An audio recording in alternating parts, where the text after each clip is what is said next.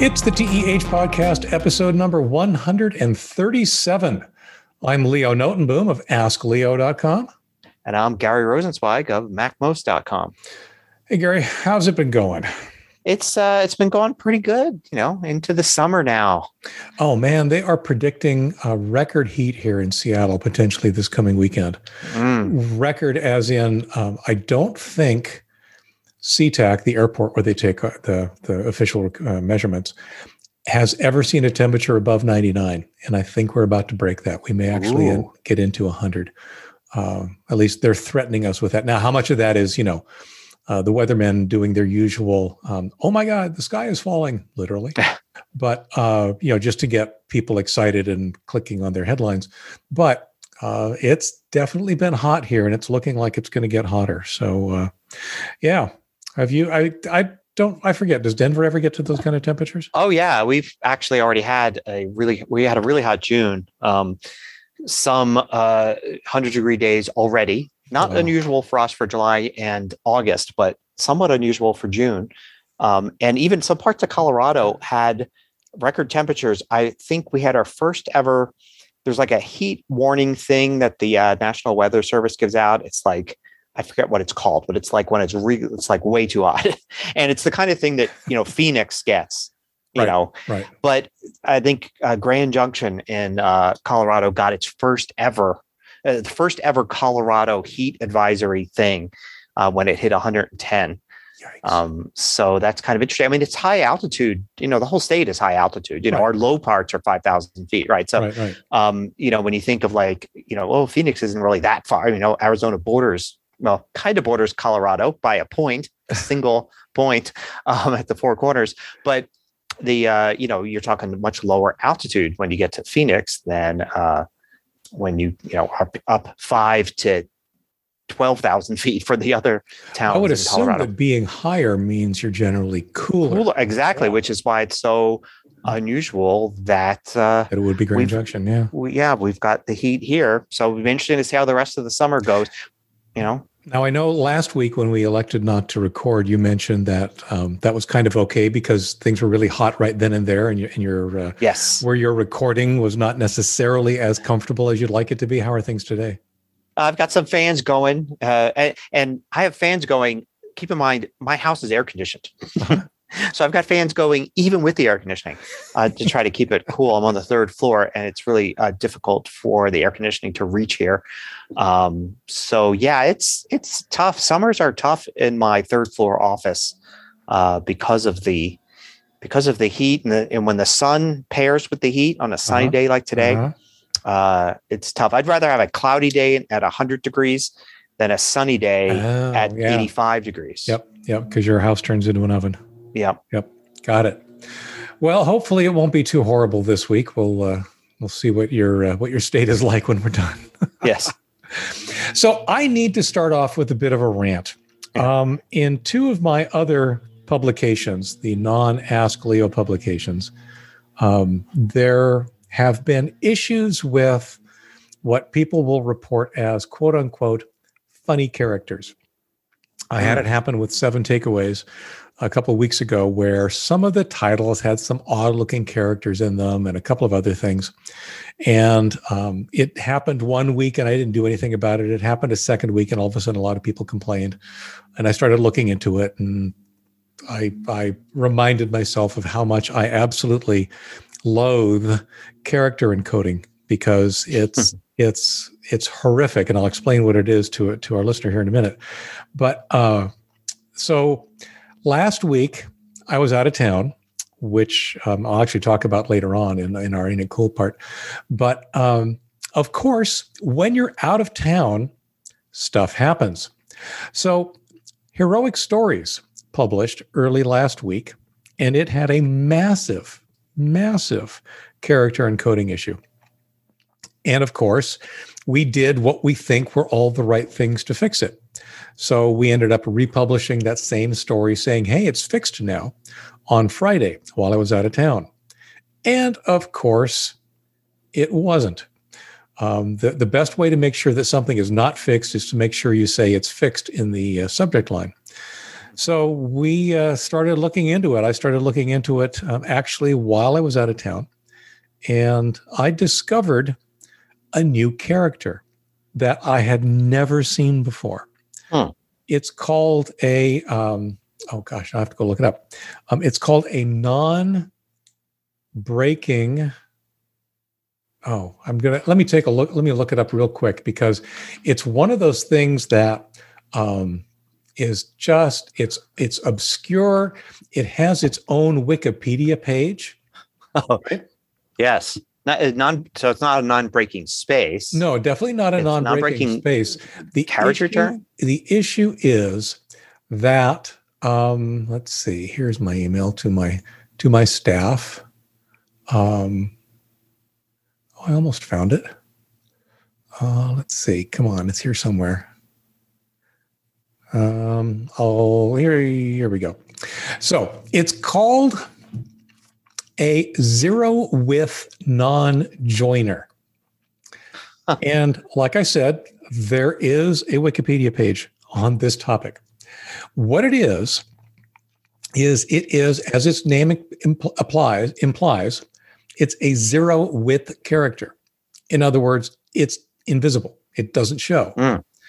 And the non-joiner part is that it is an indication that two characters which might actually get joined uh, in in what they call, I guess it's a, a form of ligature. Yeah. Uh, uh, so it's an indication that that shouldn't happen between these two characters. So, for example, the letters F and L are some of the ca- canonical Mhm. examples for this.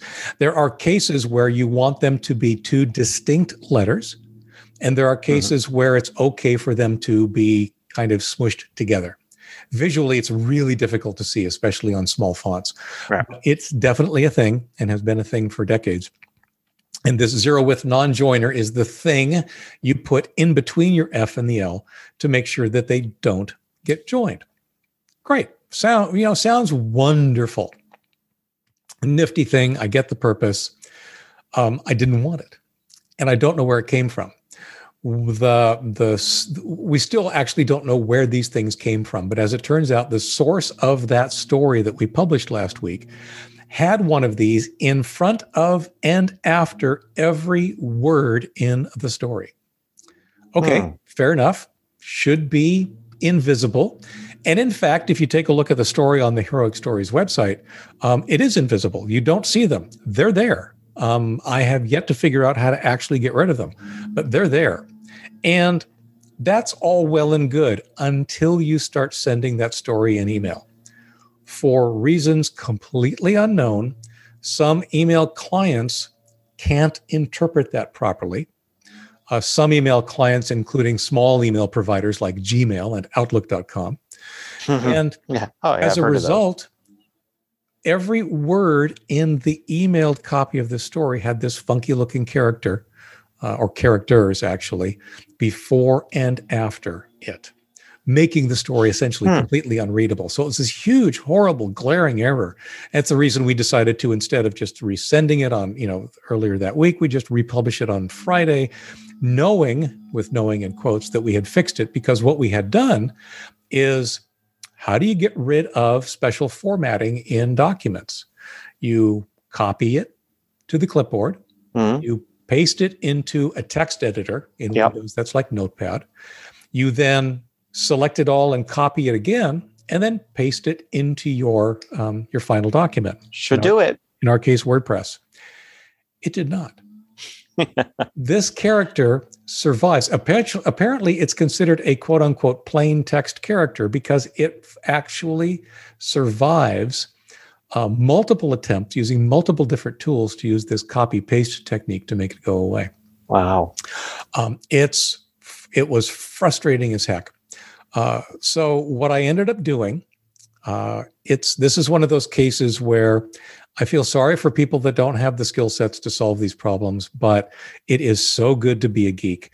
What I ended up doing was modifying the PHP that actually creates the RSS feed that then feeds the email program. mm. and I modified the RS the, the the code to explicitly look for and remove this character before it actually sends things out. Um, it's it's the worst definition and the best definition of a hack that I can think of. Um, it's a very clever solution to an mm-hmm. obscure mm-hmm. problem, uh, but it should never have had to happen in the first place. Mm. Anyway, that's my little rant because this all has to do with character encoding. And of course, when you start playing with character encoding across email, things get weird really, really quick. The problem is that because there are so many different email clients, so many different email transports, and so many different email um, um, services, that they don't all handle some of this advanced stuff correctly, even now. Remember that email was originally created with just 127 characters, the ASCII character set. Everything oh, after sure. that is an is an add-on. Uh, normally, we now think of things like UTF or Unicode that actually handles like hundreds of thousands of different characters for international character sets and special character sets, and especially, you know, zero width non joiner characters. So, but apparently, somewhere in the chain of email, somebody's not supporting it correctly. And unfortunately, my readers of that particular email were the uh, were the victims. So, like I said, after I uh, managed to hack the heck out of the code that produces the RSS feed that actually finally does produce the email for folks, um, they got a clear copy. But that was really fun. What I did on my summer vacation is basically what that boils down to because it was a good day of, of investigation and, and figuring out just what the heck was going on. Yeah, so that's my I, little rant. I've certainly had those times when I've been on a trip somewhere where something has gone wrong and I've had to, you know, uh, politely tell everybody around me, family members usually, uh, that I need to be left alone for a while. I will let them know when I'm done, and uh, you know, uh, put myself in some place away from everybody else, roll my sleeves up, and concentrate on fixing a problem um, that takes hours to right. fix. So. Right that's unfortunate. And I'm also I count myself lucky in the email game here to, uh, you know, I've got a, a kind of homogenous, uh, you know, group that I email to because it's you know, the MacMost newsletter. Right. So right away, it's should be almost 100% Mac users. Right. Right. There could be some Windows users that want my iPhone and iPad stuff and they get it uh, on Windows. And, I know of at least one who's getting uh, it. But, you know, yeah.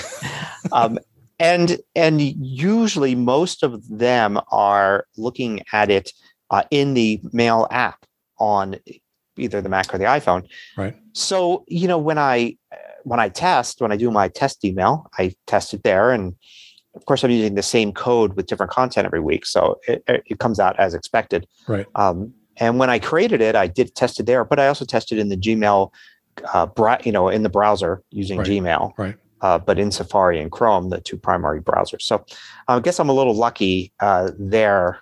One of one of the ways I luck out in terms of my audience and sure. not having to worry about you know if if it did break for somebody in Windows, I mean, I, I may not I may not even know. It may be such a small percentage, right? That uh, I may never even get a notification, and it may it may just yeah. go right by this was a, a large percentage of my readers. Yes. When you when you figure it's like what what one out of ten people will tell you when something's wrong. I had a lot of people. It makes you me. wonder how the character got there in the first place in a misused form. I mean, it was not the proper place for that character exactly. to be. Yep. Yep. That's and not how so my be. my finger is pointing at Word, Microsoft Word, um, oh. only because um, it's usually Word's fault anyway, but we actually don't know the true origin of the uh, of the document, so we don't know exactly what all was uh, uh, you know had its fingers involved in creating it. The interesting thing is that um, Heroic Stories is is up to I think we're on like four years now, five years worth of um, publishing stories to a week. So we've got like two, three, four, five hundred stories already published, and it's all been turnkey. Uh, it's just you know we, we load them up, we we queue them up, and they just happen wonderfully. Mm-hmm. The fly in the ointment this week was that uh, we had a new story. The stories we've had have been publishing from our archive, and the new stories they come from us at us from multiple different directions using multiple different tools. So that's where this happened. But our our process was absolutely uh, optimized for. Yeah, the automation always works Well, yeah, it didn't. right. Yeah. Yeah, who needs to test that? It worked every week for the last three, you know, three years. Why, why test each individual, uh, in, each individual mail? Yeah. Needless to say, there's a, uh, a pause in the automation right now. And uh, when Friday's issue goes out, uh, which is also apparently going to be a new heroic story, then we will be publishing um, that only after I have personally vetted that it looks okay. so anyway, character encoding, and those who've who've actually worked with me on this kind of of thing in the past, uh, you know, folks who've who I've done some website work for, will know that um, this is not the first time that I've said I hate character encoding because it always seems to bite me in the butt. It's it's tough. It's it's uh, lots of different things, and these ligatures are tricky. I did a video recently on ligatures, and digging into it, it's amazing how much work goes into something that 99% of people doesn't even, they don't even know it exists on computers. Right, right. I mean, not only are there like, you know, fonts that automatically deal with say an F and an L and right. in a particular font, they get joined together. Um, and it and then the word processor is using have to like know that right. and like know that there's a ligature involved here. But there were also variations in letters. So you may see like here's a capital letter A and not realize that the font actually has three separate capital A's that could be accessed if you know what you're doing and right. you and you really cared about the typography of you know if you're making a you want to make a beautiful i don't know newsletter or something and you really wanted to go in and say, I'm going to have a nice big capital A here at the beginning of this paragraph. And oh, not that capital A, but the third variation of the capital A in this right. font. There is a way to get to that. Right. And it just amazes me that, you know, sometimes when you hear about features in Windows or Mac or whatever being dropped, like, uh, no, people aren't using that. So let's just drop that. It's like, yeah, but ligatures still live on. Oh, there are people passionate about this. I'm absolutely, I absolutely guarantee you. Oh um, yeah, ligatures and and font present, you know, presentation of of text and fonts and so forth. Um, so you did a video on this recently. I would I love to see that. Why don't you make sure to to include the link in the show notes so that we can. Uh, I, I, I will. I will do that if it's publicly available. By all means, I'd oh, like it is. It is indeed. Yeah. So cool. So let's get on to a more enthusiastic topic. I'm enthusiastically opposed to character entities. How's that? Um, so, free software last week we or two weeks ago actually we talked about the cost of software and and a number of issues related to just why um, you know bugs and updates are way more complicated than you think and yet in the face of all that there is free software. Mm. and i thought it would be really interesting to talk a little bit about why it even exists. Um, you know how it com- how it comes to be that you can get something for free. And this is um, you know as the the definition goes this is not free as in speech. This is free as in beer. I mean you are getting something for free that you can use or consume or somehow do something with uh-huh. and i think i see this a lot when people report issues with some of the free services that they're using like gmail or outlook.com or Facebook. Facebook is a wonderful example of a free service because you and I, in order to use Facebook, pay zero dollars hmm. and we get our money's worth. We we guaranteed to get our money's worth. Or double your money back. Mm-hmm. The issue, of course, is that there is a price to be paid. It's not, it's free in the sense that you're not paying money for it, but that doesn't mean that you're not paying a price. Now, exactly what that price would be, of course, is going to vary depending on the free service that you're using. Facebook is probably the most controversial because they're notorious for collecting data, uh, tracking you, uh, doing things with the information that they've collected about you, uh, aggregating it, trying to draw inferences and point you at information or things that they think you're interested in, basically selling ads. They are making money by um, putting ads in your feed or on your device that are somehow somewhat more likely to be things that you would interact with because they know so much about you. And it really does harken back to you know if you're not paying for the service or if you're not paying for the product you are the product. Facebook mm. i think is the canonical example of that actually happening. Um, the same is true probably to a lesser extent although many people would probably disagree with this the lesser the, the lesser component and that is with services like gmail or outlook.com gmail once again it's free. Uh, the interface is amazingly uh, uh, is not cluttered with ads uh, Gmail's online service is actually pretty. Someone's at my back door.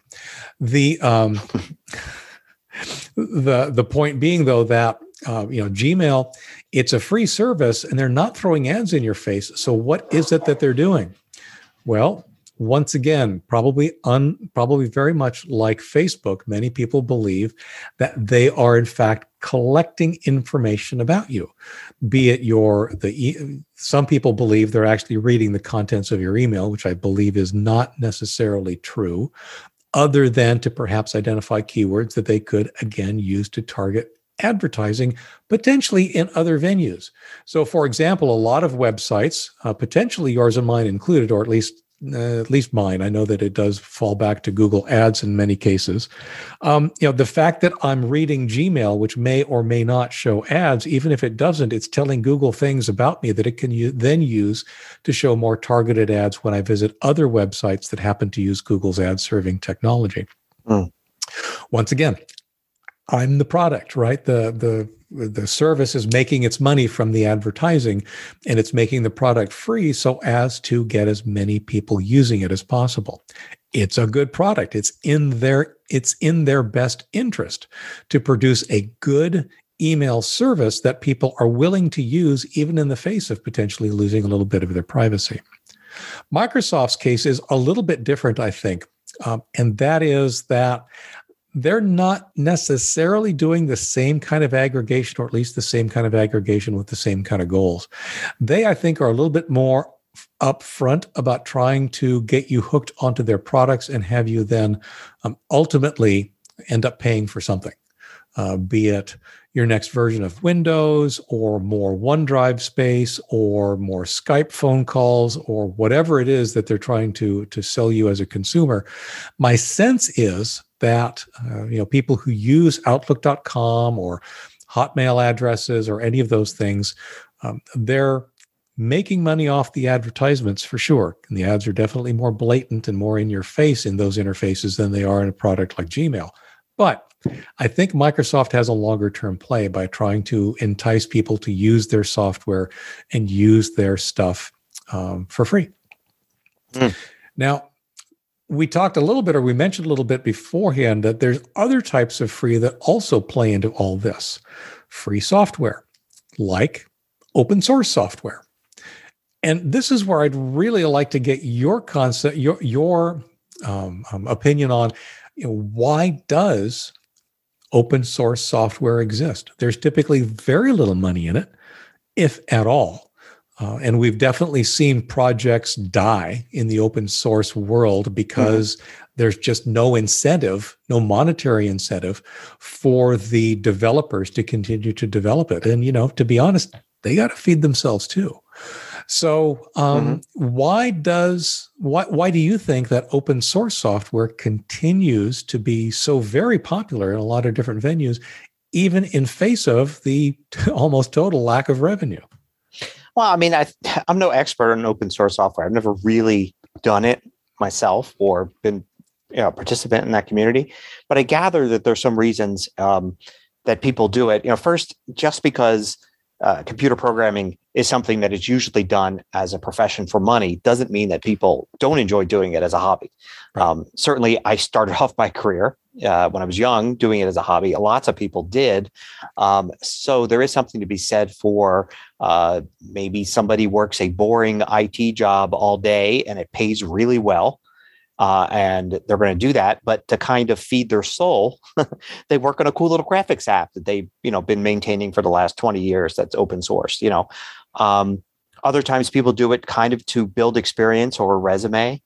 You know, uh, mm-hmm. participate in this open source project. Uh, now, if you know, without having to ever have gotten hired as I don't know, say a graphics professional, you know, a programmer who's a graphics professional, they could uh, now go and apply for a job at Adobe and say, no, I've never worked for one of your competitors, but I have for the last seven years been contributing to this graphics open source thing, which then impresses the heck out of the engineers right. there and they hire you. Um, there are uh, there are companies, a lot of open source stuff. I think it's people do it when they're on the clock, right? So here's the deal: your company produces software that does something, right? Part of that software is based on open source, maybe the core of it, like mm-hmm. the that that it really does stuff, and then you your company puts an interface on it and puts all these specialized tools on it, and then sells it as a product. So to improve that product, sometimes you have to work on the open source software that's at the heart of it. And when you do that, you're contributing to the open source software while you're working and getting paid by a company that benefits from that open source software. Like an example might be, you know, Apple uh, uses WebKit as the basis for, you know, um, Safari. Right. I was just thinking and, of of Google and Microsoft both using Chromium, the open source. Chromium, exactly. So yeah. th- those employees there, there'll be sometimes you know a, a Google employee, uh, you know, expert programmer may you know say, okay, I need to add this to the next version of Chrome, and the way to do that is to first go to Chromium. and add that to the open source project. Now everybody has access to that new feature. But now that that new feature is built into Chromium, we can now succeed in adding it to Chrome in the next version. So that happens a lot. Uh, so people sometimes do get paid, even though the software they're working on is free and nobody's paying for that. Um, I mean, I've often thought of of just you know, there's pro- I, I've often thought of coming up with my own software that's free. I have actually done free things in the past, uh, and for me, the big block um, is the open source part. Actually, uh, I know other programmers would very much disagree with this, but this one time I was looking into throwing a free tool out there, and I thought, oh, open source is a new thing because it was at the time. Mm-hmm. Uh, let me make the, do this as an open source project, and I looked into it and I was like, oh, I really have to dot a lot of I's across a lot of T's, and do a lot of things in a certain way to make this open source mm-hmm. and to be a good contributor to open source. Ah, it'd be a lot. I could just finish this now and then put it out there as free software, right. not open source. It'd be so easy. And that's what I did at the time. And I think sometimes I think about that. Uh, people will ask me, um, is there an app that will do this on the Mac? And I look and I find, yeah, there is, but boy, it either costs or, uh, in the case of a, a, recent example I saw, it um, it is something that is free, but it's you know freemium. You know, or there's an ad in it, or it's promoting other products or something like that. Mm-hmm. And I, I really can't recommend it. Like I'm looking at it, I'm like, oh, this is you know the ads for a cleaner app. You know, the app does what the person wants, but then they're going to get hit with an ad for a cleaner app.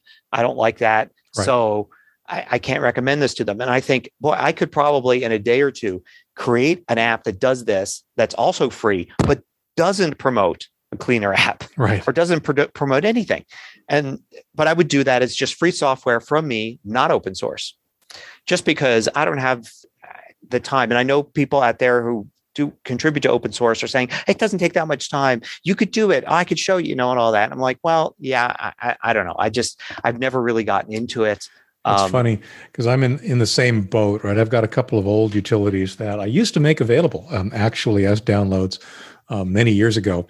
Mm-hmm. And I took them off just because it wasn't worth it. But the thing that actually stops me from even producing free software, not just um, open source, is the support commitment. Mm-hmm. In other words, to drop something on the world and then not support it, it does not seem like a good thing. Yeah. And yet, to somehow commit to supporting it to some level of, you know, to some degree, um, for what would hopefully be a lengthy period of time, also not something I necessarily want to take on. Mm. Yeah, no, I, I hear you there. It's it's definitely an issue. Um, I mean, you, could always, if it's totally free and you're not asking anybody for anything, you could always just say, you know, well, I'm not, I'm not going to support it beyond anything critical. You know, if somebody wants to ask for a new feature or get advice on how to use it in some way, it's like, oh, look, you know, I'm sorry, I don't have time. You know, I mean, and I I got to say, I've run into so many projects and so many tools and so many actually WordPress plugins of all things that fall into exactly that category, and it's so frustrating because you know it does 90% of what you need, and yeah. the developer's not around to do anything about the other 10%. I know. Um, it's it's it's really really frustrating, and honestly, I don't want to be that guy. Right? I just don't want, I don't want to I don't want to be the guy to throw software out into the world and you know basically say be free good luck. Um, it's just not what i want to do. It, you know and i've i've thought a lot because i've put out a lot of apps and before apps i put out a lot of i guess you would call them web apps and these were all games. Right. you know i made most of my career doing that. And in almost all cases those have been free. And i've uh, done different things to earn revenue from them, most notably advertising, right? In the early days, web based games, their ads, even today, my apps have ads in them. Uh, but I've thought about all the different ways, uh, you know, I could distribute games. Sometimes they're, I, you know, just say, this is three bucks. You know, and I love that actually. Like I love when I put a game out and say three bucks. There's no ad in it. I don't have to design for an ad. You're not going to be bothered by an ad. Mm-hmm. Just pay three bucks and the game is yours, and that's it and then it really simplifies design and all sorts of things. Sure. Um, but I've also looked at like in-app purchases, like oh, you could play the game, but you know you're restricted in some way. And there are odd circumstances where it's completely free. Like I'm talking about, you don't pay anything up front. There's nothing to pay for in the game. There's no advertising, nothing. It's just a free game that's out there. And the way that works, eh, and by works, I mean it's never worked for me, but I've tried it. okay, then, and I, and I know it's worked for other people. Uh, maybe I shouldn't say it's never worked for me, but the the the way is is there's this halo around a company and what it produces. So early on in the app, you know, uh, store days, the early app store days, uh, you could put a game out that was totally free, no catches people would download it, people would play it. And because it was so honestly free with no catches, it, it would help it spread and grow and all of that. Then your next game comes out, and maybe that's a direct sequel to it, you know, version two of that game. And that one costs or has ads in it or is freemium or something like that. And then that's where you you kind of make your money. You have to kind of plant that seed with the first one. And sometimes, you know, if it's a sequel, then you could see how obvious it is. You know, oh, I love this game, and now there's version two out, but it costs, but I'll pay for it. Uh, other times, it doesn't have to be related at all. Just developers have noticed that when one of their games does well, suddenly their other games start selling. Like the algorithms will say, you know, let's boost everything from this company. Um, and so I have put games out there in the past where I've looked and I said, I don't think this is going to be a big hit. I don't think putting ads ads in it is going to help or try to charge for it. I I'm just going to put it out there completely free, no catches, in the hopes that who knows, maybe I'll get lucky, maybe it'll be a hit, and then I'll make the money from my other games just because they get more downloads. And this did actually work for me. A lot of people have heard the story before, but this is kind of how I launched my career. It wasn't an app, but a book. I wrote a book, and um, it was a computer programming book. Mm-hmm and I couldn't find a publisher for it because silly me, I didn't know that you're supposed to go to a publisher first and pitch them an idea and then get a book contract. Then you write the book. Um, instead, I just wrote the book and then tried to shop the finished manuscript for the book right, around. Right. Um, and they all everybody passed on it. And this was 1984 mm-hmm. or not 84. Oh boy, 94.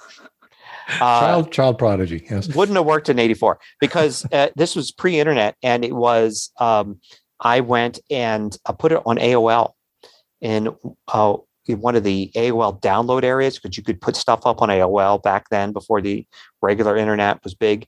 Right. And uh, I put it up there for free.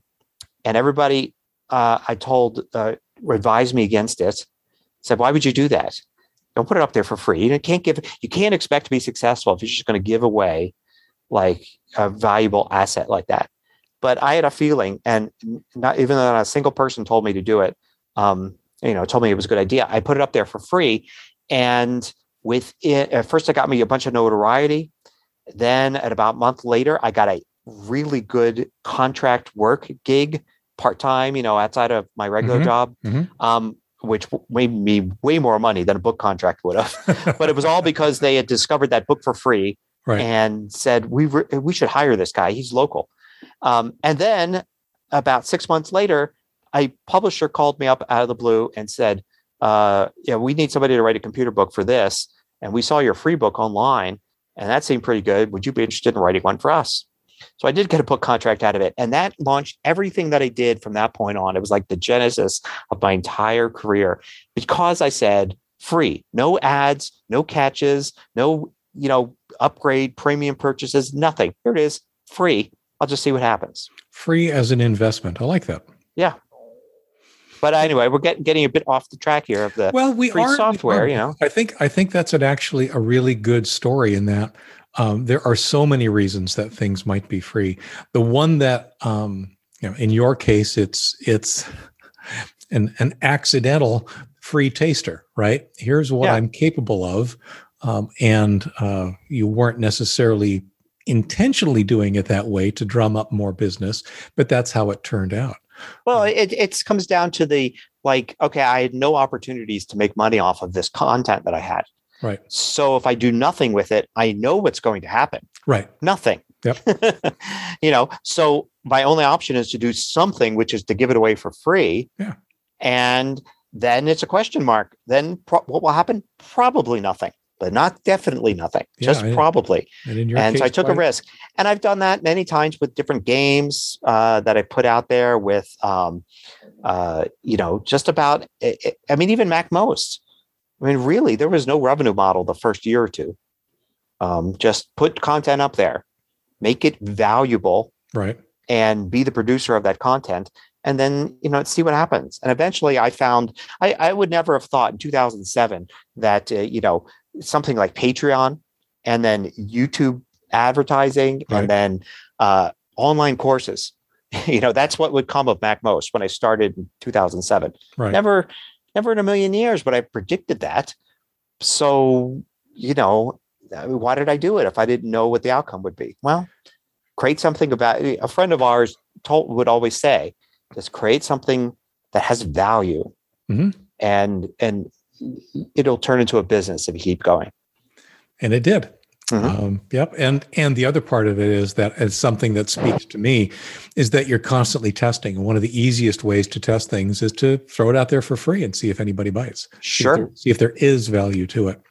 To roll back just a little bit to some of Yeah. the other models that um, I think people are familiar with, the other one that came to mind as you were talking a little bit about what you were doing are the free versions of software. Mm. Some, and this gets real confusing really quick for for I'll just say the average consumer, because the phrase free download is not a lie, even though you may have to pay for the product. The download is free, right? Yeah. But to actually use the product may not be free, or to actually have the product um, uh, implement what its suggestions is not necessarily free. Of course, the scenario that I'm talking about are these um, free scanners and free tune-up utilities and so forth that Yeah. uh, promise to speed up your PC or your Mac. I'm sure they're out there too, and uh, you know they tout themselves as a free download. And they do that because, yep, they will absolutely download for free. They will even analyze your system for free. And then if you want to actually do something, that's when they ask for money. Those are tools and utilities that I intensely dislike because I feels very misleading. Very often, free can be misleading. The other side of that coin is that there are free versions of software that are truly free. They may be limited in some respect as compared to a more, um, you know, an upsell to a to a, a paid version of the same product. What I'm thinking of here specifically are tools like uh, backup utilities, like Macrium Reflect or EaseUS To Do, the ones that I end up recommending on Ask Leo all the time, because each of them has what I would call a truly free or a mostly free version.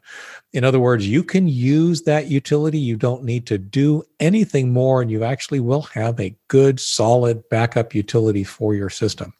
You won't have necessarily uh, support. You may get the occasional upsell to try, you know, their paid version. Um, I know that um, To Do tends to do that a little bit more than than Reflect does. But the point is, you've got a very valuable utility for a very important job for free, truly for free. Um, and it may be limited in some fashion. In the case of uh, Reflect, I think they only do differential backups and don't do any incrementals. In the case of um, EaseUS to do, I think they'll do incrementals and um, uh, differentials, but they won't necessarily allow you to schedule anything, you know, to have things be automated. There are various features that you, you know, that a free product may elect to simply turn off in order to be free. In that case, it's serving two distinct jobs.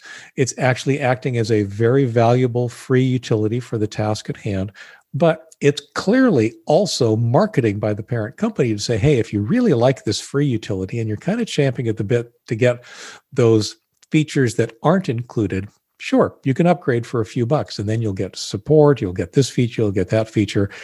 In a lot of ways, free can simply be that a form of marketing. In a sense, that's kind of what happened to you, right? Your free book became yeah accidental marketing for your skills as an author. And I think that that's awesome.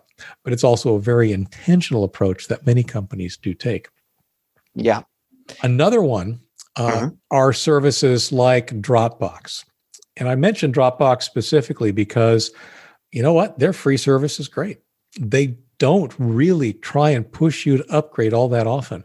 They do let you know that it's available, that if you need more space, uh, you know you can always upgrade to to the next level up but the free version is very useful very very helpful and something that you know if people aren't using onedrive because it happens to come with windows then uh, you know using dropbox is a fine fine solution. Now if you suddenly end up using dropbox for a fair amount of time and you like it and you need more space you decide it's the right solution sure buy a plan.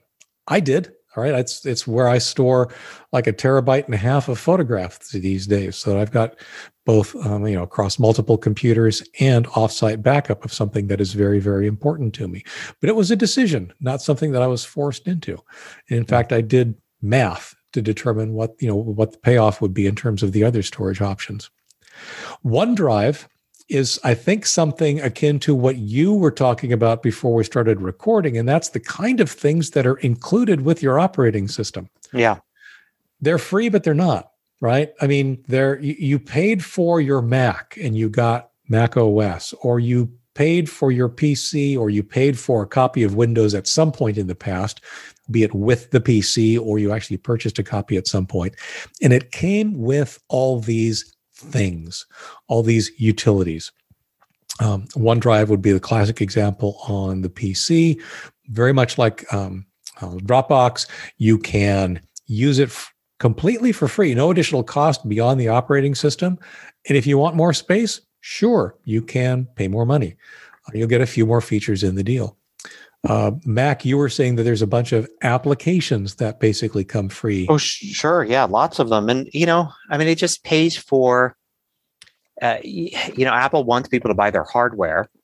So that, but, you know, they have to make you like their hardware once you have it. And hardware right. needs software. And so eh, they can justify having apps like Pages, Numbers, Keynote, iMovie, GarageBand, you know, for free. I mean, but these cost them money to develop. Right. But you know, it it makes the Mac better to have those.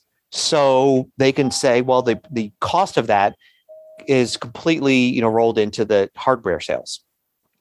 The um it, like I was saying, it's another form of marketing. It's very subtle marketing, um, and those are good utilities. It's not like they're giving you cheap knockoffs. No, yes, uh, with with your Mac OS. When you've got that, there are actually some serious applications, and very often, once you purchase your Mac with everything that comes with it, you have everything you need to do whatever it is you're trying to do. Right, and that goal, you know, if you if you try to look at the goal of why the software is free, um, you know, you look at the goal and the goal matches there. You know, the, if they made, uh, you know, bad applications be like, well, if you don't want to pay for Microsoft Word, here's, you know, a piece of junk uh, word processor. Right. Um, that wouldn't fulfill the goal of making people like the hardware and want to keep buying Macs and recommending Macs. Mm-hmm. The goal is have a nice piece of software that comes with it and people say nice things right uh, the same thing with the uh, you know a service like dropbox is you know here's the free five gigabytes or whatever and you would be like oh this is really nice i really like this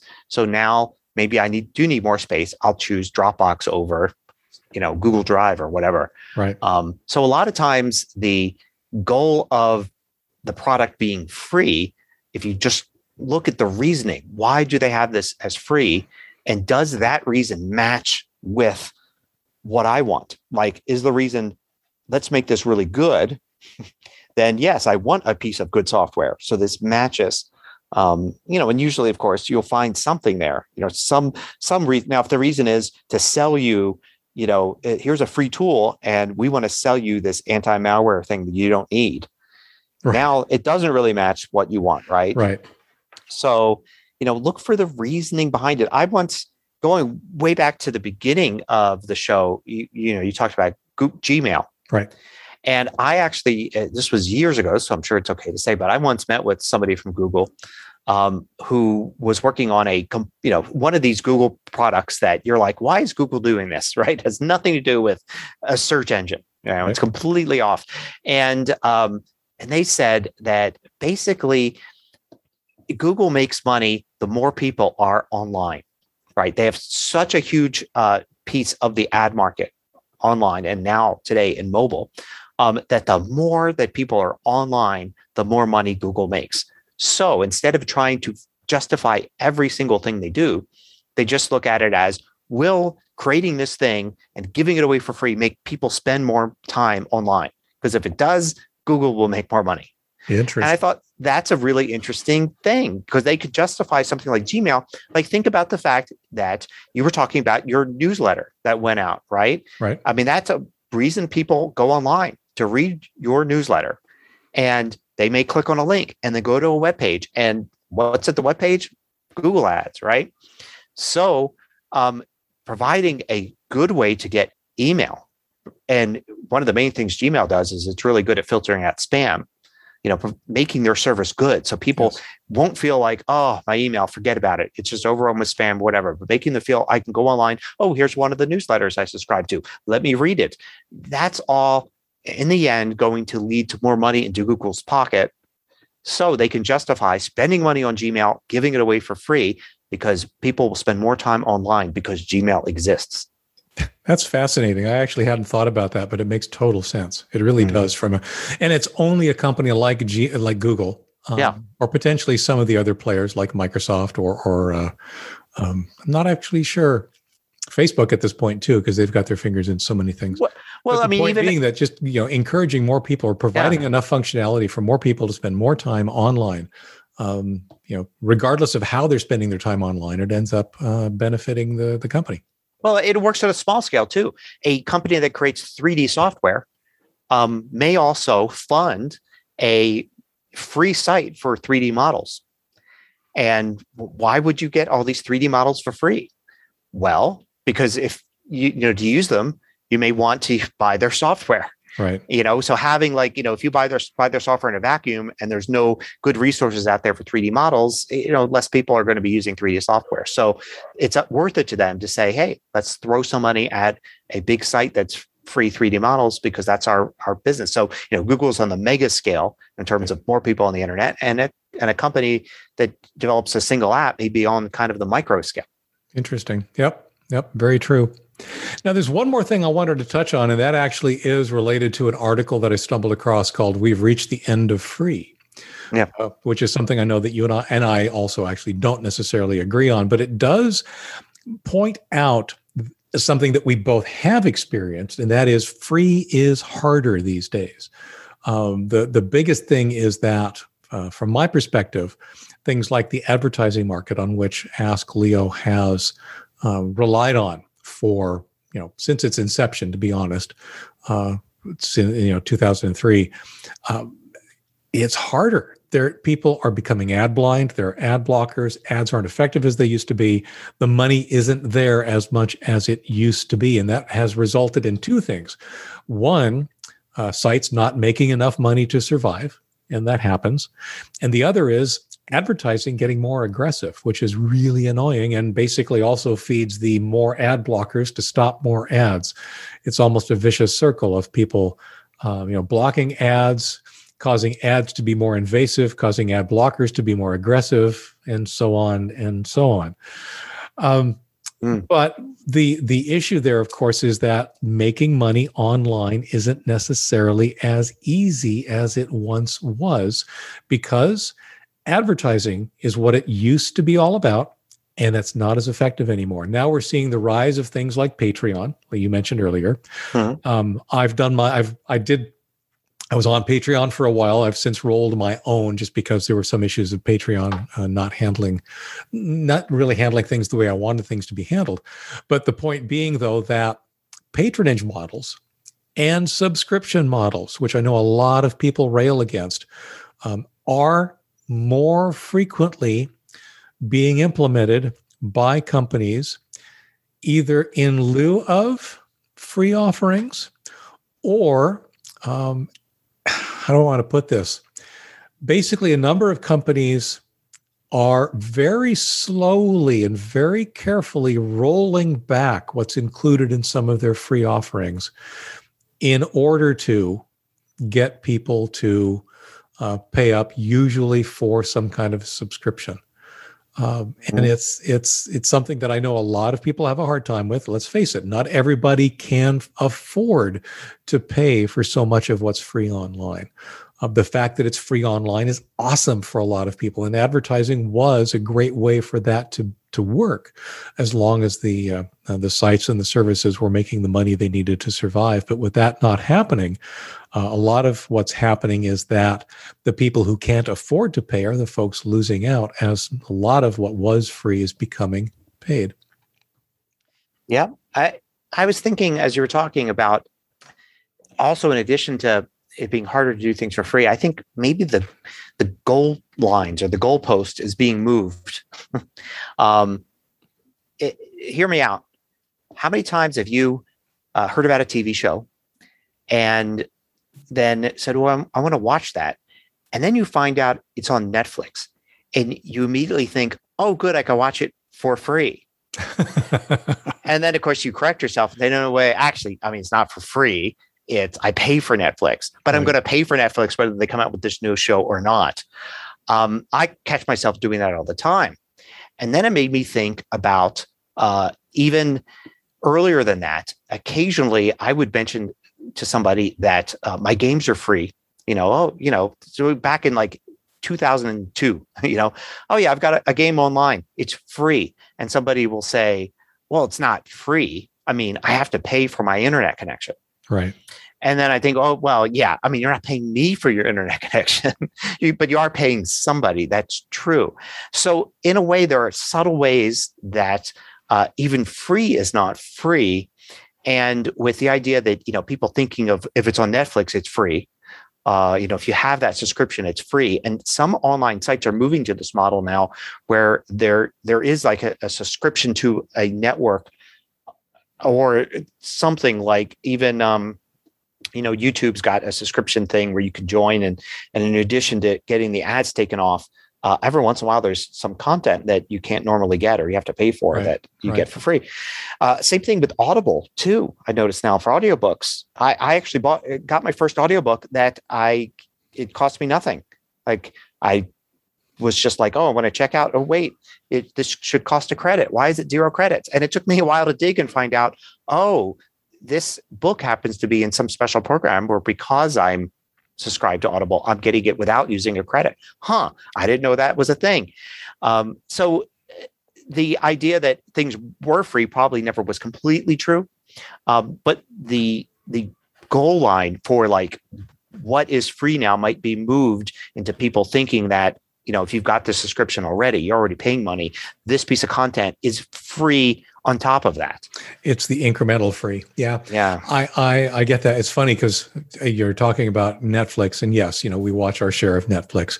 I ended up um, adding a subscription last night um, to uh, BritBox, which oh. has oh. a lot of the British TV shows um, available on it. And there's a, like, there was a list that we'd been accumulating. Okay, we want we want to watch that one, want to watch that one, want to mm. watch that one, and we just basically hit the tipping point where it's like, okay, let's just go ahead and add the subscription. Mm. Um, which and and I did do the mental math of okay, which subscription and I am I suspending in order to make room for this one, right? Because we weren't watching as many things on it. But um, but yeah, you're absolutely right. I mean, everything on Netflix is in a sense, incrementally free beyond the base subscription, no matter how much you consume. It's funny because there, um, you may, you reminded me actually of a uh, family of newsletters, email newsletters mm. that they have a paid model. You can purchase a subscription to any one of them, or there's like about a dozen of them, and um, you know, and they're all I want to don't want to necessarily say topically related, but they're related in the sense that they're all fairly deep thinking, um, fairly. I mean, they're premium newsletters. They're quality content, mm-hmm. and uh, what they did is they got together as a group, and now you can pay for. I'm, I'm not even sure what the increment, if it's the equivalent of, of subscribing to two or to three, you get all twelve, but you get access to all 12. It's not like all of them are showing up in your inbox.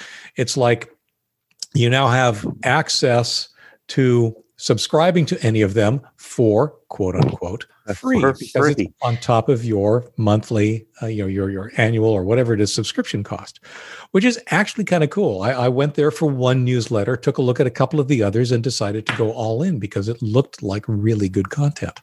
Well, um, yeah. Well actually uh, you know apple uh, launched a while ago more than a year ago the apple news plus thing which is like 300 magazines and a few newspapers um, that you could pay $5 a month for.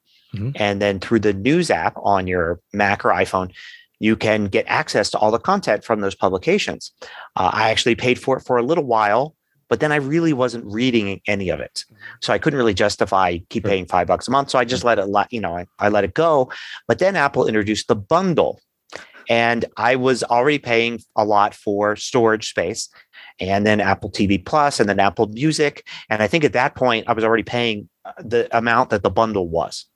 So then I would switch to the bundle, and the bundle threw in Apple News Plus. Right. And I actually had missed it a little bit, not because I was like, oh, I really want to read those magazines, but every once in a while I would see an article in my regular feed and uh-huh. it would be at one of those places. And it's like, oh, well, I would read this if I had it. So now I think when I see that, I said, oh, I could read that for free. and of course, I'm not. It's part of my bundle, but I'm not. Right. I'm actually paying less now. I'm actually right. paying five dollars less now than before they had the bundle. Right. So in a way, they're paying me to read these articles. No, uh, you know, it's it, it's a weird thing. Again, it's like free, not free. I also have Apple Fitness Plus, which I've never even once looked at.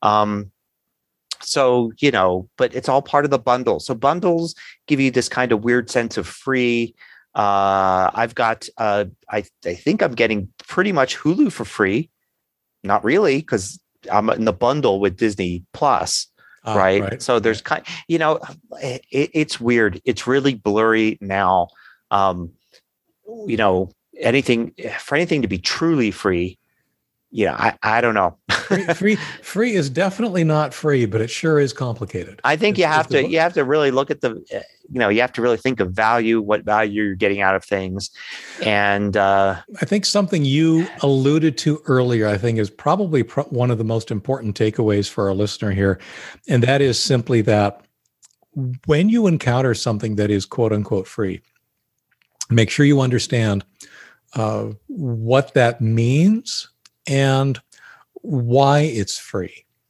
Uh, yeah. Uh, it could be free because you're actually paying for a service, so it's not free, the Netflix scenario.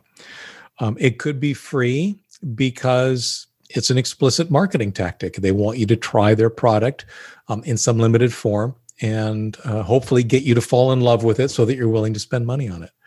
It could be free because it's uh, you know has I don't necessarily want to call it malicious intent, although those are out there as well. But I'll just say less than honorable intent, right? They want to show ads for unrelated stuff at you when you install the software, or in worst case, even uninstall software that you didn't ask for.